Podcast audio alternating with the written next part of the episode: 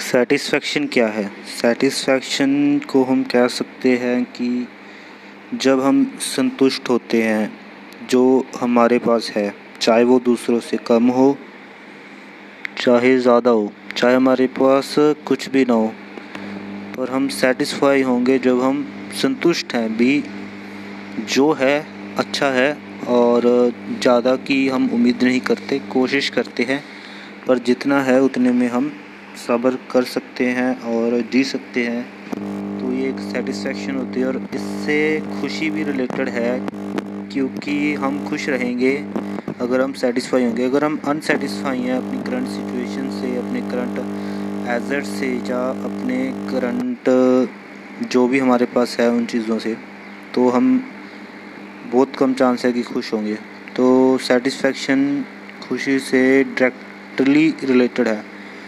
तो अगर आप खुश रहना चाहते हैं तो आपको सेटिस्फाई होना बहुत ज़रूरी है। तो संतुष्ट होने के लिए जितना है उसमें सब्र करें और एक अच्छी लाइफस्टाइल जिए, जितनी हो सकती है। अगर आपको ज़्यादा चाहिए तो ज़्यादा के लिए लालच मत करें, होड़ में मत दौड़े।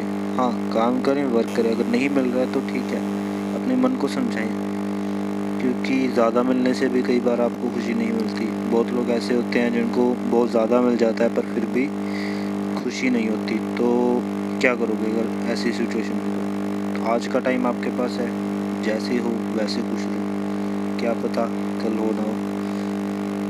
तो ये मेरे हिसाब से एक सेटिस्फेक्शन होती है कि जब आपके पास जितनी चीज़ें अगर आप उसमें खुश रहते हो तो आप सेटिस्फाई हो। और मैं इसको सेटिस्फेक्शन कहता हूँ। तो इस पॉडकास्ट के लिए इतना ही। सब्सक्राइब करिए नए नए पॉडकास्ट के लिए।